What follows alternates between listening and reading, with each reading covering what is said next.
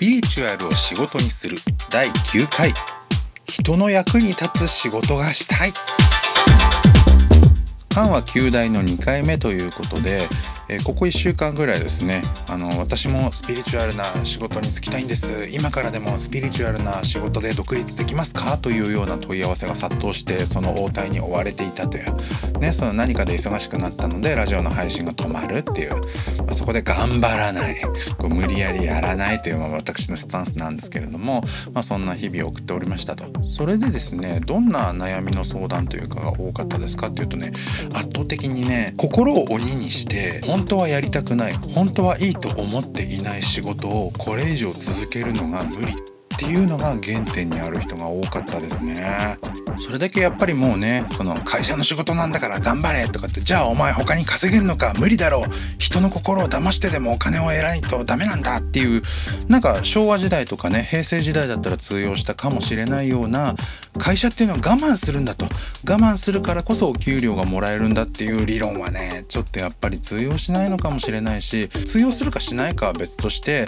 通用させたくないと。まあ少なくともそういう生き方を選びたくないっていう人が多くなってきているのかもしれませんね。実際ねやっぱりちょっとその今の時代の情勢というか本当にいつ何があるかわからなかったりするしあの安定的な老後っていうものをみんながみんな期待できるかっていうと分かんなかったりね、突然の災害でもしかしたら今日死んじゃうかもっていうことを割とみんながねあの以前と比べると、まあ、10年前と比べると、まあ、そのこの10年間にいろいろあったっていうことももおそらくあってねあの増えてんじゃないかなと思うんですよ。でやっぱりね自分の心の声っていうのかな本心っていうのかなあの本当に自分でいいって思うことをやって生きていきたい。まあ、たとえ今日が最後だとしてあの明日の朝にあの自分でも思ってもいないような形で例えば自分が突然死んじゃうとしてもそれでも今日一日を納得するあり方でいたいと。あの将来のためとかね仕方ないんだって言って人を騙したりとか何かその本当はこんなのいいと思ってないなっていう商品を売りつけたりとか、まあ、そういう生き方のために時間を使いたくないと。そうするとやっぱり死んじゃった時に、まあ、死んじゃった後があるかどうかはね、まあ、現世的には分かんないって言われますけれどもその死んだ時の自分っていうのに納得がいかないんじゃないかなっていうことで、まあ、多分ねこれまで以上に自分の人生への納得ってっていうことをね考える人がすごく増えてるんだと思う。でえー、多分これはねいい意味で、まあ、良くも悪くもって今言おうとしたけど多分いい意味でなんですけどあのそれをね一個人とかいわゆる一般庶民とされるような人々それぞれが大切にできるだけのあの心とかお金とかいろんな意味での余裕っていうのが出てきてきてるんだと思います。でそれはね私はいいことだと個人的に思う。だからあのそれこそね私も生まれてないんであれですけど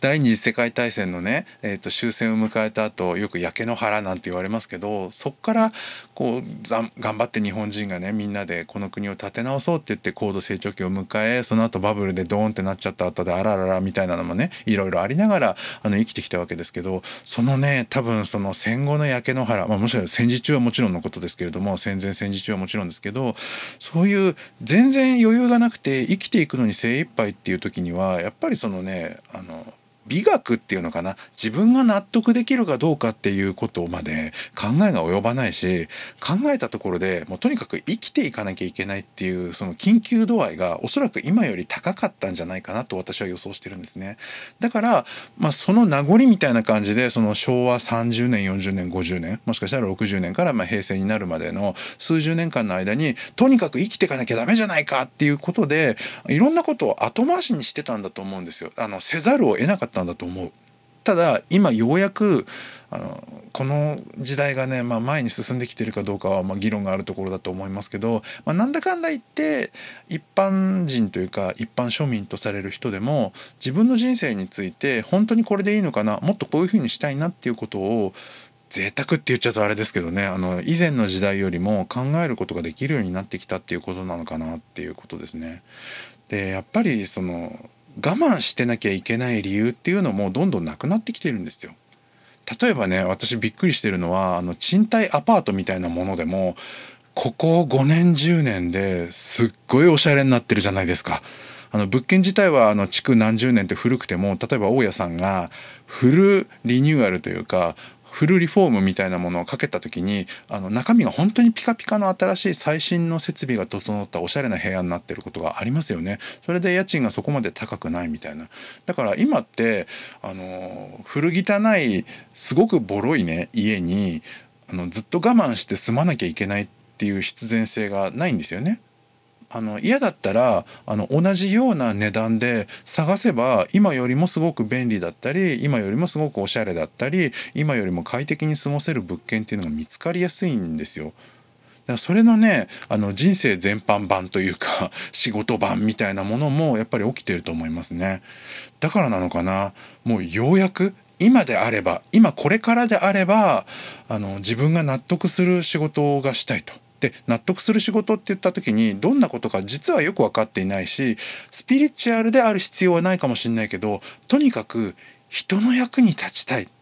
誰かを助けてあげる。そしてありがとうって感謝をしてもらってその感謝の証としてお金をいただく。そういうふうに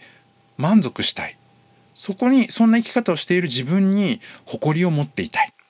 そういうね動機の人がすごく多かったですね。相談を受ける側ではありましたけれどもやっぱりそういうふうに切実にねあの本当に納得する生き方をしていきたい。そのためにはやっぱりあのお金回りというかお金を稼ぐことが大事だしでそのお金を稼ぐって言ったらまあ一般的に考えると仕事なんじゃないかと、まあ、つまり納得のいく仕事にしたいんですっていう、まあ、そういう相談が多かったですね。なのでいきなりその自分にいきなりスピリチュアルな才能があるかどうかわからないしスピリチュアルな仕事占い師なのかヒーラーなのかなんかセラピストっていうのかあの呼び方はわかんないしそれのどれがやりたいかっていうとまだ漠然としてるんですけどとは皆さんおっしゃるんだけどあのそうであってもあるいはそうでないものであったとしても、まあ、もしかしたら家庭教師とか塾講師とかが、まあ、自分に合ってるっていうふうに最終的に思う人もいるかもしれないんですけど人の役に立ちたいっていうふうにねこんなにたくさんの人が思ってるんだっていうのがもうすごいなんかね胸がいっぱいになっちゃうっていうか、まあ、私はそれをね、あのー、スピリチュアルな仕事として独立して食えてるっていう側からどんな風にまあアドバイスっていうものができるのかどうかわからないけど、まあ、私でお役に立てるならばやっぱり立ちたいなっていう風にあに私もね自然に思いましたね。でそういう風にしたくてこの仕事で独立したんだよなできたんだよなって思うと感無量だったりもします。では今日はこの辺でうさ耳でした。